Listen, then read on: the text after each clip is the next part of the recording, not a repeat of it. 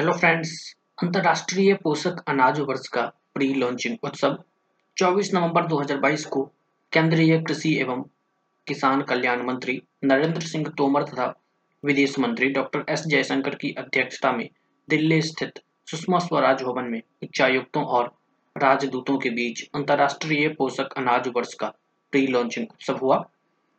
उद्देश्य इसके माध्यम से मोटा अनाज की घरेलू व वैश्विक खपत में वृद्धि करना है। अंतर्राष्ट्रीय मोटा अनाज वर्ष के शुभारंभ समारोह में साठ से अधिक देशों के उच्चायुक्तों और राजदूतों ने हिस्सा लिया। भारत की पहल पर संयुक्त राष्ट्र ने वर्ष दो हज़ार तेईस को अंतर्राष्ट्रीय पोषक अनाज वर्ष घोषित किया है। यह वर्ष वैश्विक उत्पादन बढ़ाने, कुशल प्रसंस्करण तथा फसल रोटेशन के बेहतर उपयोग एवं फूड बास्केट के प्रमुख घटक के रूप में मिलेट को बढ़ावा देने का अवसर प्रदान करेगा। राष्ट्रीय खाद्य सुरक्षा मिशन के तहत मिलेट के लिए पोषक अनाज घटक चौदह राज्यों के दो सौ बारह जिलों में क्रियान्वित किया जा रहा है।